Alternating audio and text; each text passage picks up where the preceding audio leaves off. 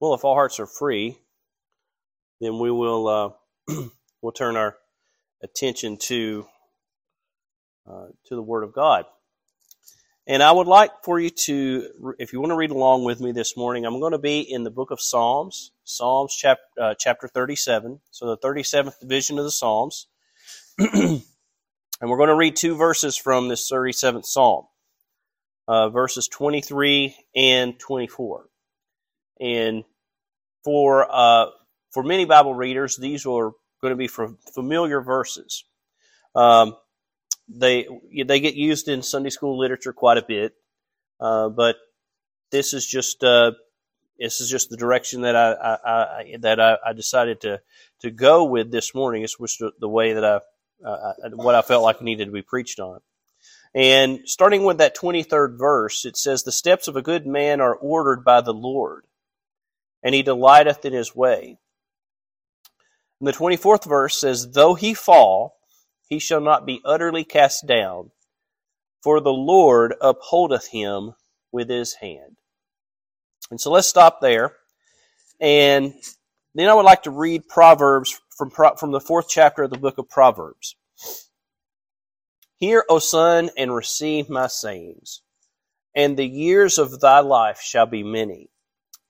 I have taught thee in the way of wisdom. I have led thee in right paths. When thou goest, thy steps shall not be straitened. When thou runnest, thou shalt not stumble. Take fast hold of instruction, let her not go. Keep her, for she is thy life.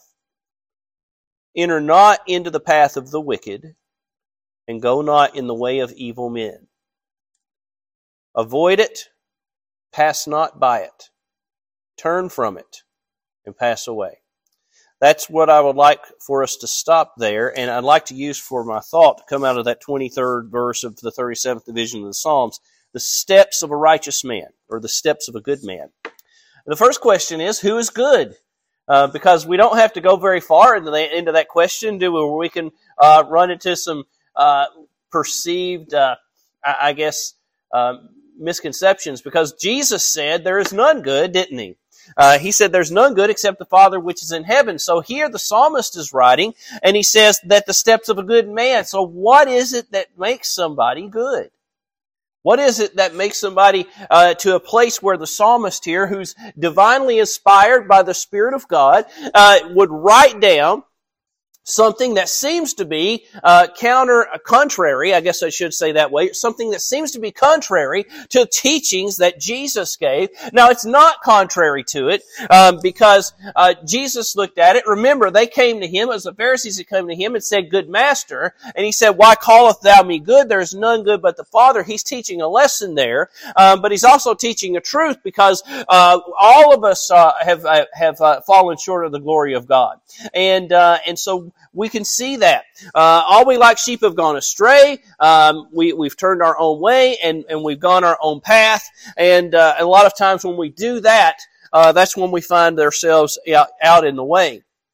But here he says the steps of a good man are ordered by the Lord. And we'll, first and foremost, let's, let's, let's just look and see, well, how is it that a person gets to a place to where somebody would say that he's a good man, and not just that he's good, but that his steps are ordered by the Lord?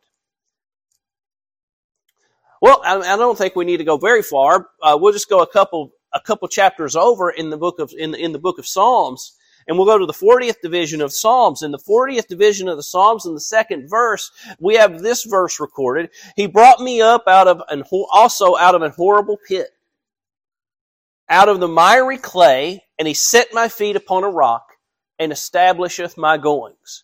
And so the psalmist in the fortieth division of the Psalms is giving you the blueprint, isn't he, for how you get to a place to where the psalmist can look at you in the thirty-seventh chapter of the Psalms and say, the steps of a good man. How is it that he's good? It's because he's found himself down in his own way. He's found himself trapped, hadn't he? Uh, he's become ensnared in this, in the pits of his own life. Uh, and in here, in the fortieth division of the Psalms, the author, uh, conveys that sin that has got hold of him as a horrible pit and miry clay.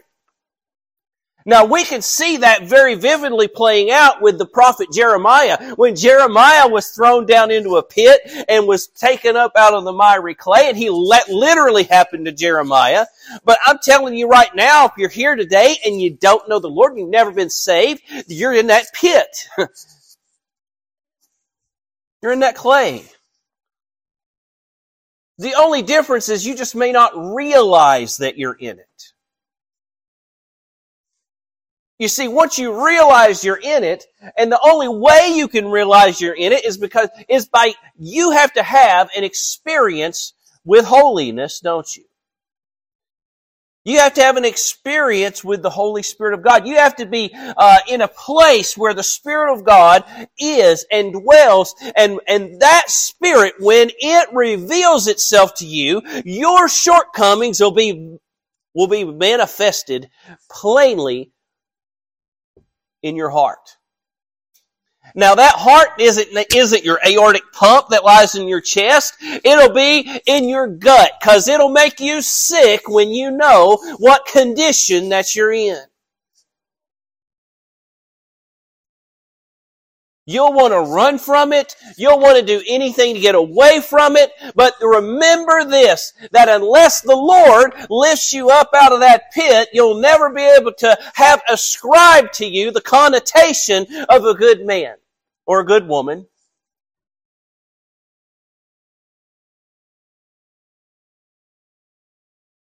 Salvation is of the Lord.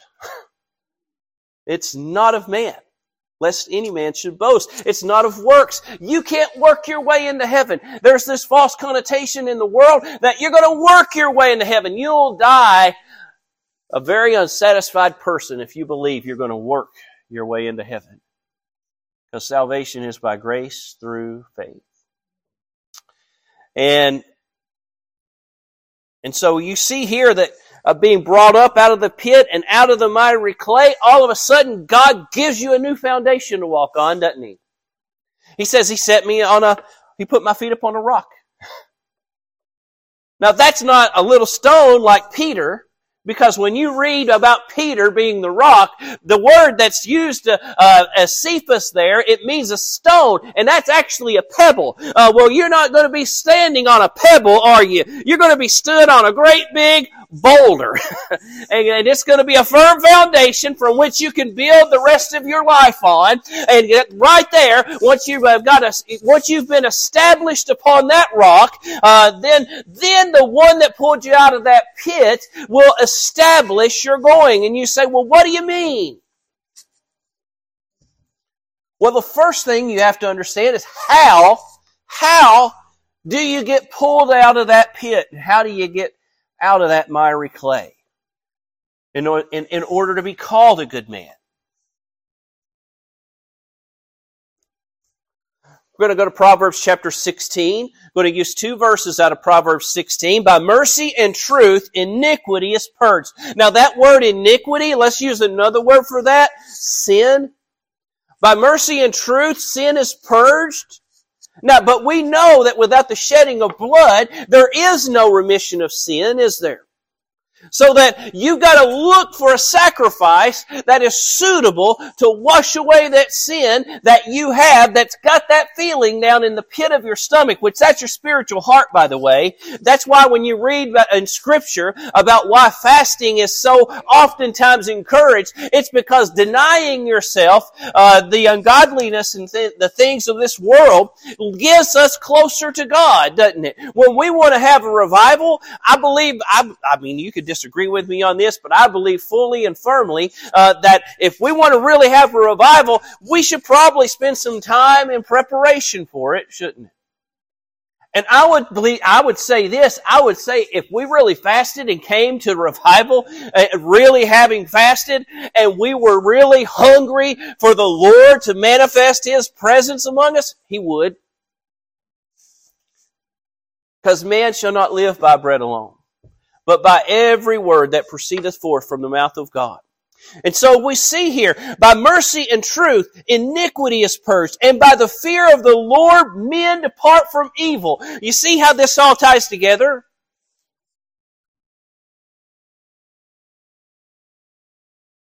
That was what was advocated in the fourth chapter of the book of Proverbs.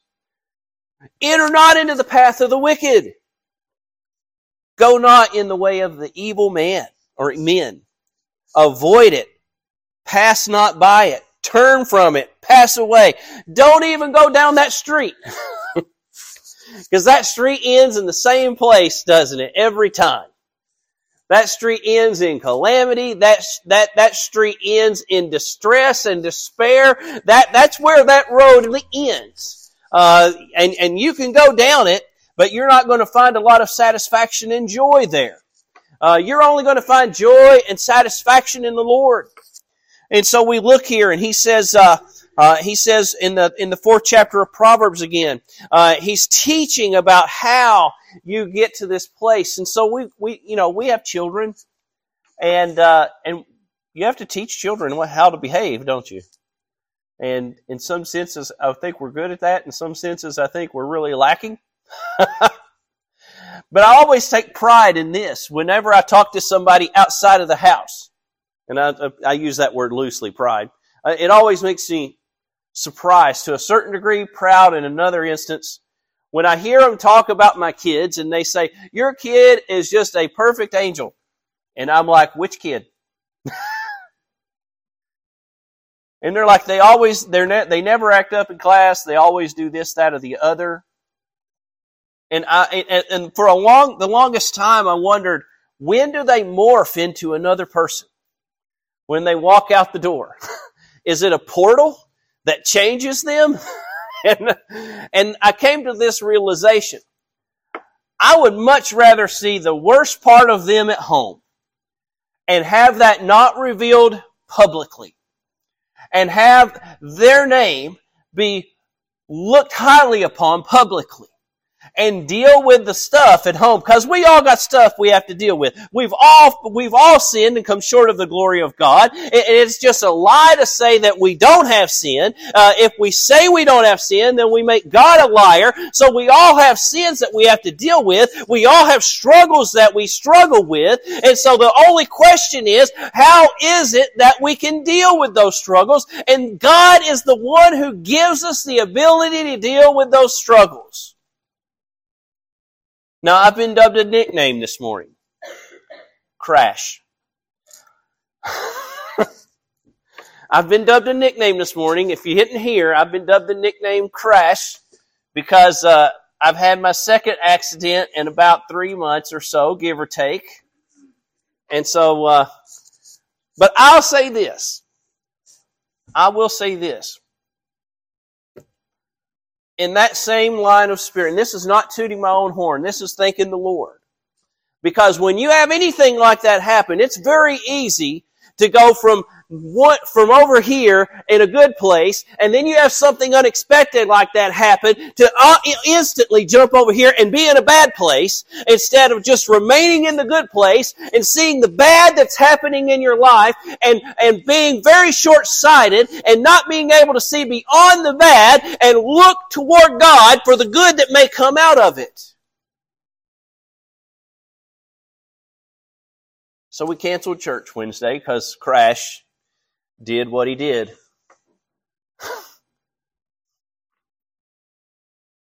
It's nothing major. Just hit a tire retread. I mean, it, it wasn't the end of the world. But now the other two people there, they were really incensed. The lady was very incensed, and she was just going off. And so I got to, uh, we got, we all, we all exchanged text messages and numbers, and and we were, uh, we were, you know. She worked for a trucking company, and so she was going to contact them, and, and all, all this stuff was going on. And so, needless to say, I called, and, and, and they're covering all of it, so I'm not worried about that. The Lord made all of that happen. But that lady, she was, she called me the next day, and she said, and she's giving me the rundown basically on the trucking company, and I was like, okay. And her name's Kim, and she lives in Murray, and she works for Gary, she works for Gary and Janice's neighbor at Taz Trucking. I can't believe how close that ended up being, but but uh, but anyway, so she works for Taz, and and so she got on the phone with their company, and it was all it all got handled because of that. And so I thank the Lord for how how it got handled, because the very next morning I already had my car in the shop, had a rental. It was, it was crazy. And uh, and so, but that's the the Lord works in crazy ways, doesn't He? And so she called me back, and she said she's she's telling me all the particulars that I need to know.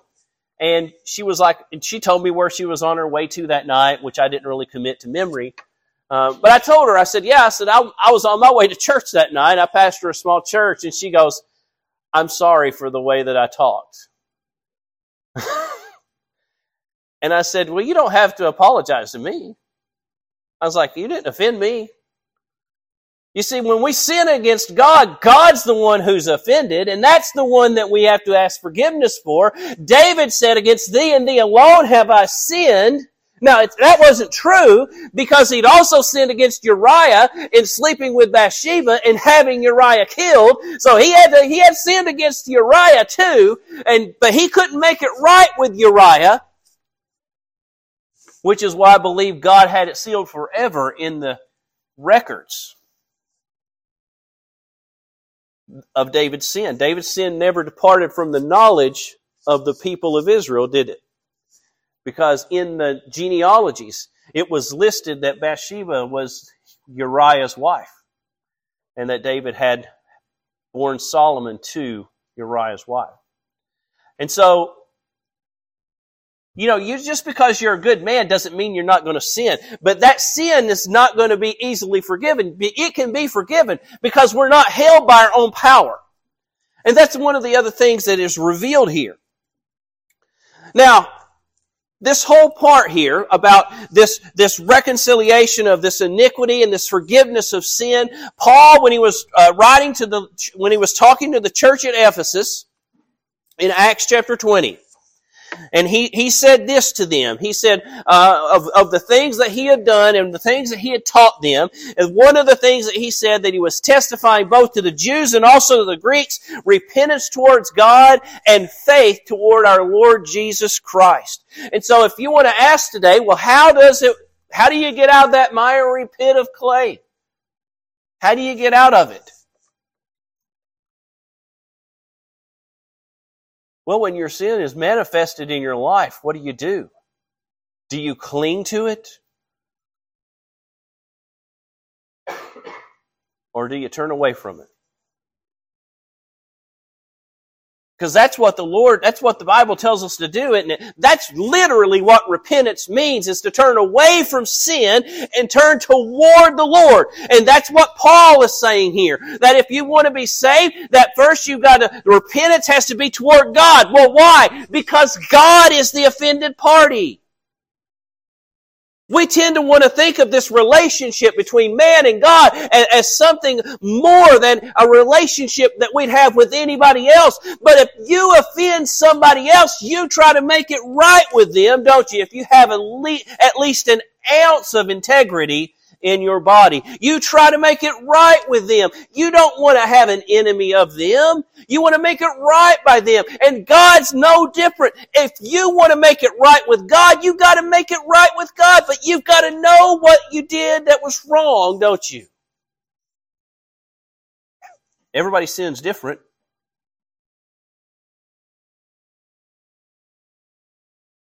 Mine may be different from yours, but we all have some things in common, don't we? But it all falls into three buckets: the lust of the flesh, the lust of the eyes, and the pride of life. That's the three buckets, really, that, mo- that all sin falls into.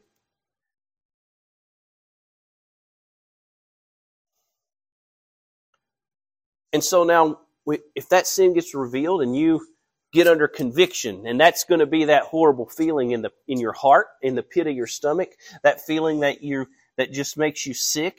Sometimes it may, it actually will make you afraid. Uh, you'll want to run from it. Uh, but what you actually need to do is run toward it, isn't it? I tried to run from it for a long time. Well, a long time, two weeks. I tried to do anything I could to get away from it. T V to keep my mind occupied, anything at all. There was nothing I could do to get away from it. And so here we see uh, where uh, we're going to read about uh, that establishment, right? Because we remember that he said he, he's going to establish us. He's going to lift us up out of that horrible pit, out of that miry clay, and put us on a firm foundation, put us on a rock. Well, Christ is that rock. Now, he which establisheth us with you in Christ hath anointed us as God, and who hath also sealed us. And so this is really important. This is a really important point here. Because you may say, well, okay, preacher, I can't save myself. I acknowledge that. Salvation is by grace. The Bible clearly says that in Ephesians chapter two, eight and nine.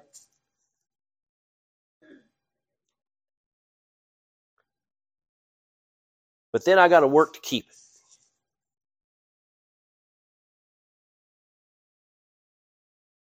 Well, I can understand that mindset. But if you've got to work to keep it, I got news for you. You can't do it. You can't.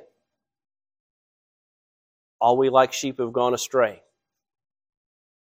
We've all sinned and come short of the glory of God. If even if you have to keep it, you won't, you won't get saved. You won't make heaven.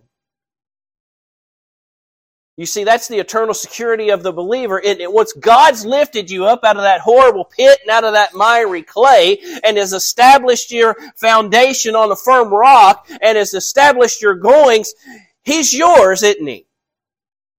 And you say, well, that's just not true.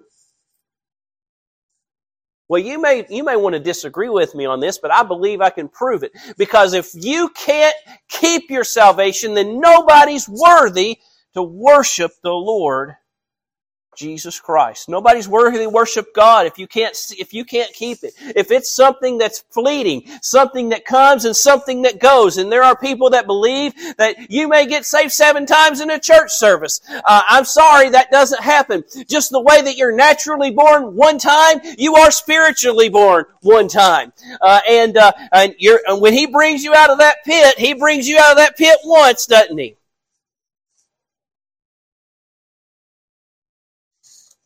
Now, I was breached both times, but I came out of the, I came out either way.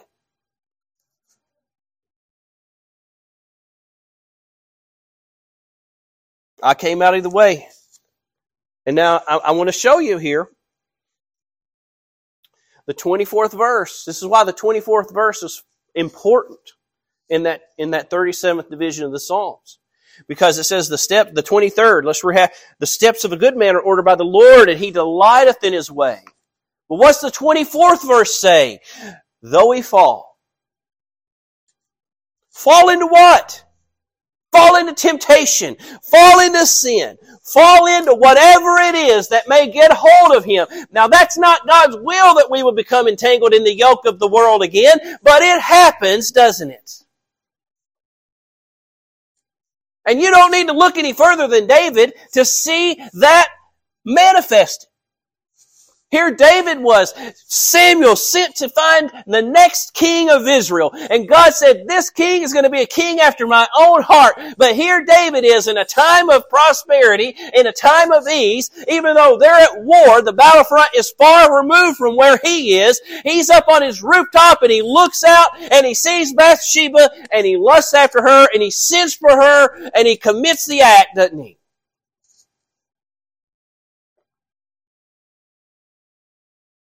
And it wasn't until after he had had Uriah killed that the, that the prophet Nathan came to him and revealed to him that God knows the sin that you have committed. Now, remember, this is David.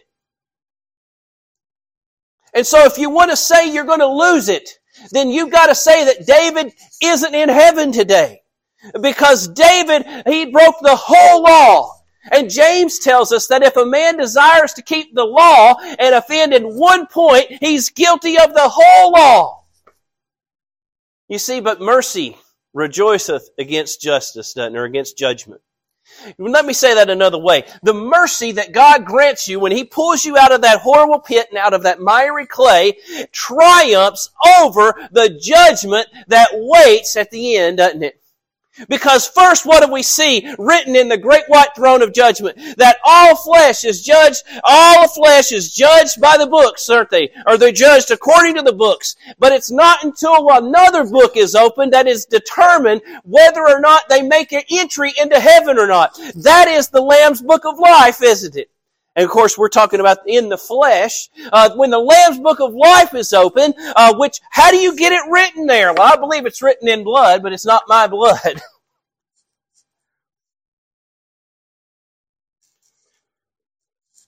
When the Lamb's Book of Life is open,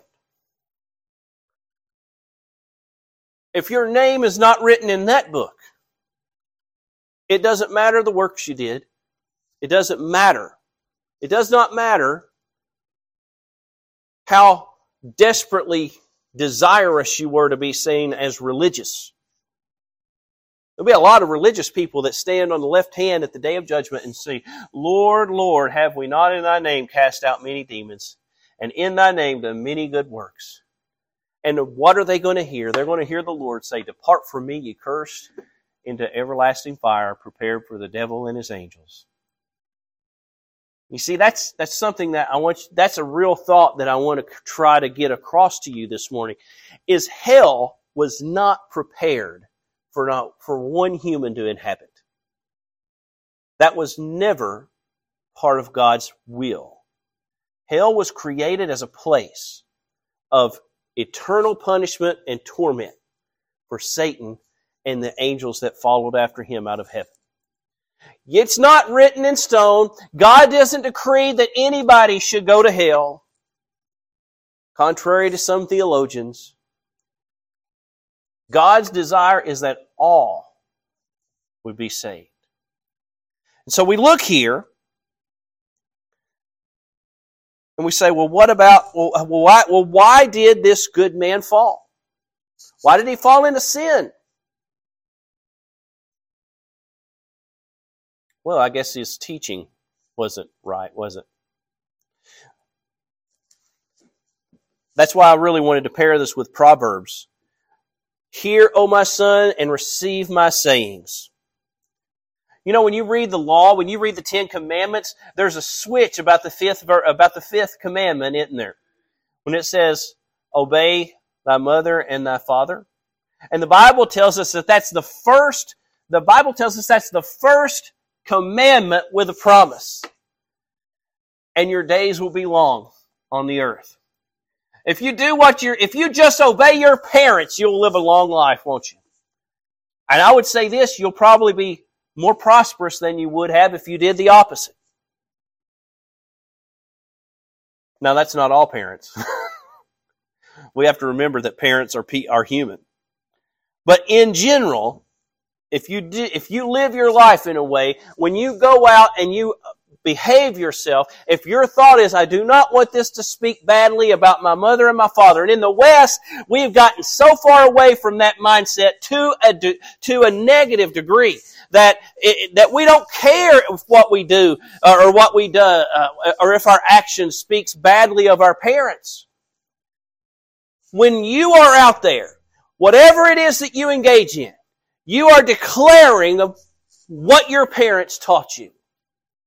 And if you engage in things that you ought not, then you're saying, well, my mom and dad said that this is okay, when you know they didn't. He says, receive my sayings, and the years of thy life shall be many. See, that's that's how you tie that in with my, you obey your mother and your father, and you'll live and you'll live long upon the earth, and your and your days will be long. I have taught thee in the way of wisdom, and I have led thee in the right paths. When thou goest in those right paths, right? That's not down any street. That's when you, when you walk in the right paths, when you walk uprightly before God. And how is it that you know you're walking uprightly before God? You know you're not hiding anything, don't you?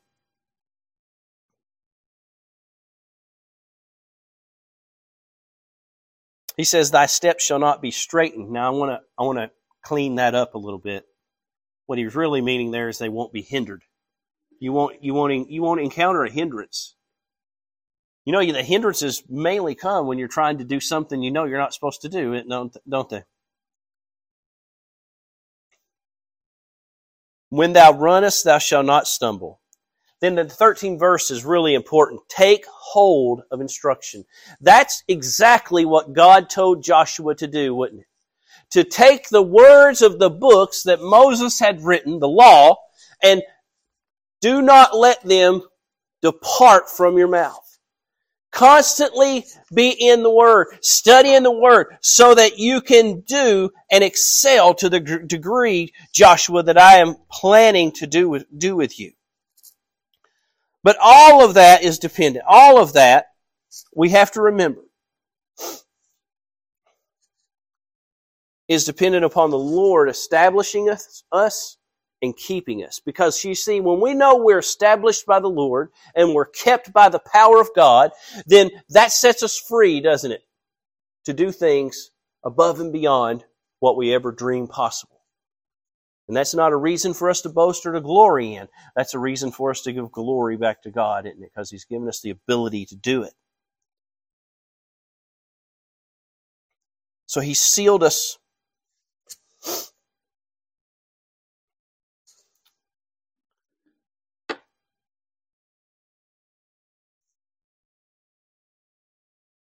We have an inheritance that's uncorruptible, incorruptible, undefiled, and it fadeth not away. This is what Peter wrote. And it, re- it is reserved in heaven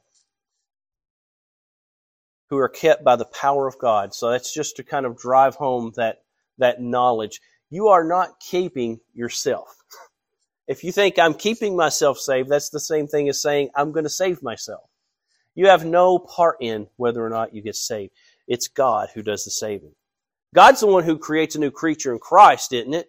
Do the powers of creation lie with us? No, they only lie with Christ, with God.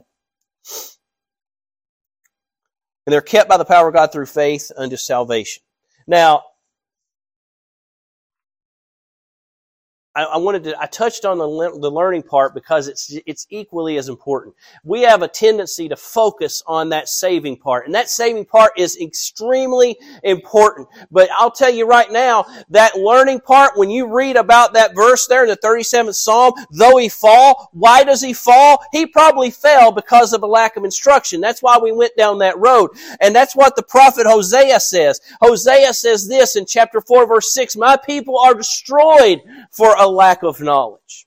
And that's what we talked about in Sunday school this morning, isn't it? Why is it that we see churches uh, dwindling away? Uh, why is it that we see society going off the rails? Well, it's because the knowledge and wisdom of God has been thrown out the window, hasn't it? Man has decided they know better. And we should know from history that that only ends in one way, doesn't it? It only ends one way. And so here we are this morning. And, and you may be here today and you may be saved. And that's fantastic. I'm so thankful that the Lord saved your soul. But what, have, what are you doing with your salvation?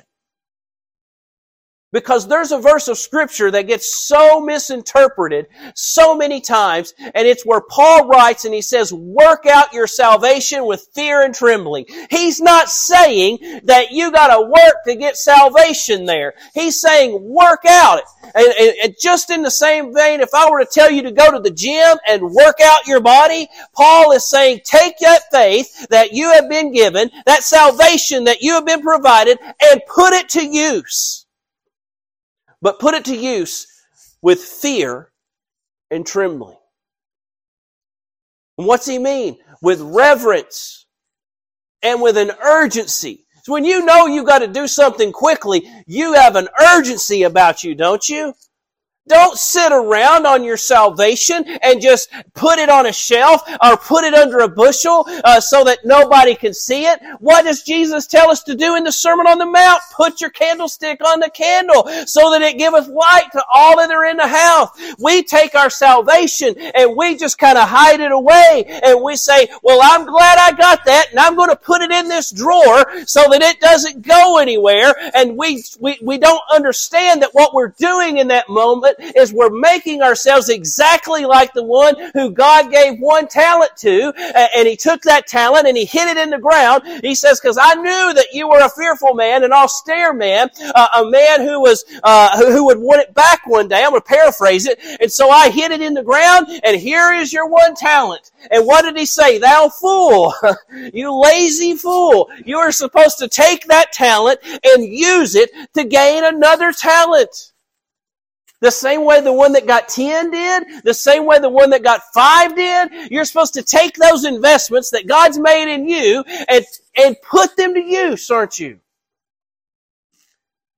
Too many times we want to take our salvation and put it in a drawer and say, Lord, it's right there. When you come back, I've got it waiting. I'll give it to you when it comes back. And, and, and we don't realize oftentimes that's not what God intends for us to do. He expects you to use it, doesn't he? You see, the steps of a good man are ordered by the Lord. That's why if we go over to the, the second chapter of Ephesians, that it, we, we tend to just pretend that it ends at verse nine. And so we know verse eight and nine. We know them by heart. For by grace are you saved through faith, that not of yourselves. Uh, it's the gift of God, not of works, lest any man should boast. We know that. Uh, but the tenth verse says this. It says, for we are his workmanship.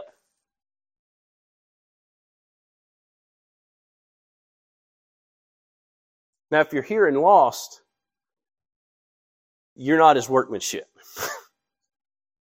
You're down in the pit, and you need to be, you need the Lord to pull you out of the pit. When he pulls you out of the pit, guess what? He will start the process of making you a workman to be in his vineyard, won't he? For we are his workmanship, created in Christ Jesus. And that's what you are if you've been saved. You are a new creature in Christ Jesus. The old leaven needs to be purged away that you can be the new lump. And that's why I said what I said about fasting. It's not that I'm saying, hey, let's, we got to go, we got to fast. But I'm saying when we think about words we use every day, we don't understand the connotation sometimes. Like the word breakfast. What's the word breakfast mean? Break fast. That's a daily fast, isn't it?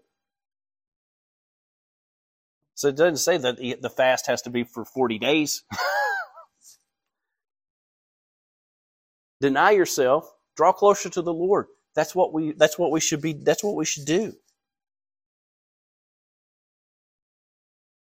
For you are his workmanship created in Christ Jesus unto good works.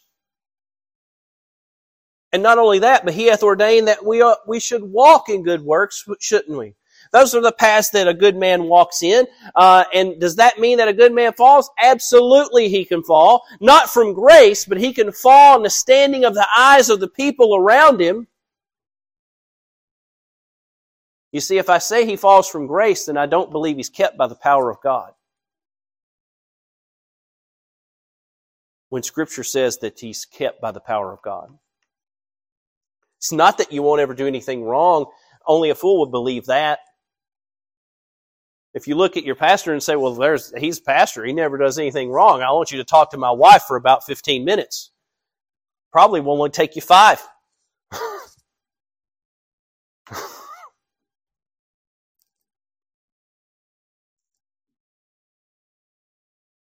Well, let's finish this up. Let's wrap this up. What about the steps of a good man? The psalmist says that the Lord delighteth in his way. And that's what we should be looking to do, isn't it? When we worship God, we should be looking to worship God, not just on Sunday, not the day that we assemble together, not Sunday night, not Wednesday night, only those times. Every day that we live, we should be looking to worship God. In the way that we live our life, in the manner of our conversation. And what that really means is the way we conduct ourselves. And so we should always be speaking well of our Father, shouldn't we? For when they see your good works, they will glorify your Father which is in heaven. Why is that? Because the works that you do get ascribed to your Father, don't they? And God delights in him when you do it and they look at it and they say, well, well praise the Lord. When they glorify your Father which is in heaven. And so if you're here today and you're lost, you've got to seek the Lord for the salvation of your soul. I can't tell you anything any more plainly than that. And what does that mean? Because we get into a lot of rhetoric. That means when you get under conviction, that's that feeling that you know that you're, you've sinned against God. Uh, that's when you've got to get down and you've got to start praying for forgiveness. And where is, where's the altar that you bow at? Well, you can bow here, uh, but this bench isn't going to save anybody. There's no God in this bench, just like there's no God in the wafer or the loaf in the Catholic Church. Uh, but... Uh, Where do you find it? Well, wherever you bow down and you actually get to a place where you can let go of yourself and completely turn away from what you've been and turn toward God and see what you can be.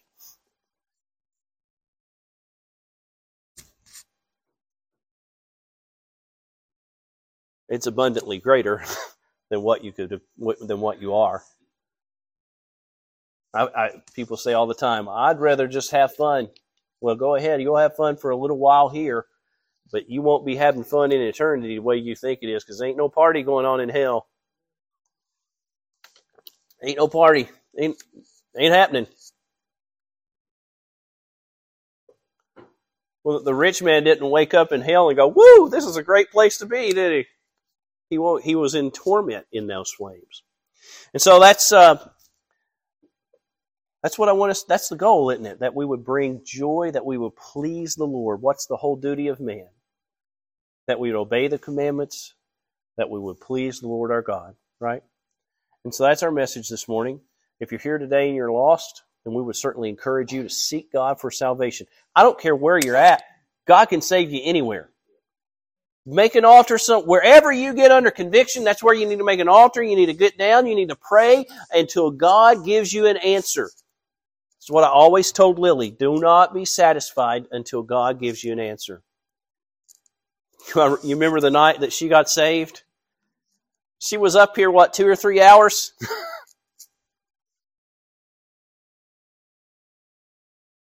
That was a great night, wasn't it? There was rejo- there, not because it's my daughter, but because there was one that got saved. I felt the same way the following Friday when Sister Shirley Hogue's grandson got saved. And I want to see more get saved. But they're not going to get saved if they don't get under conviction. It's just not going to happen. You've got to understand that you're in that horrible miry pit. And if you, if you and then and then once you have that knowledge, you've got a desire to be out of it, don't you? And you got to seek God for Him to lift you out by His hand. That's our message this morning, Brother Rick, if you've got a song.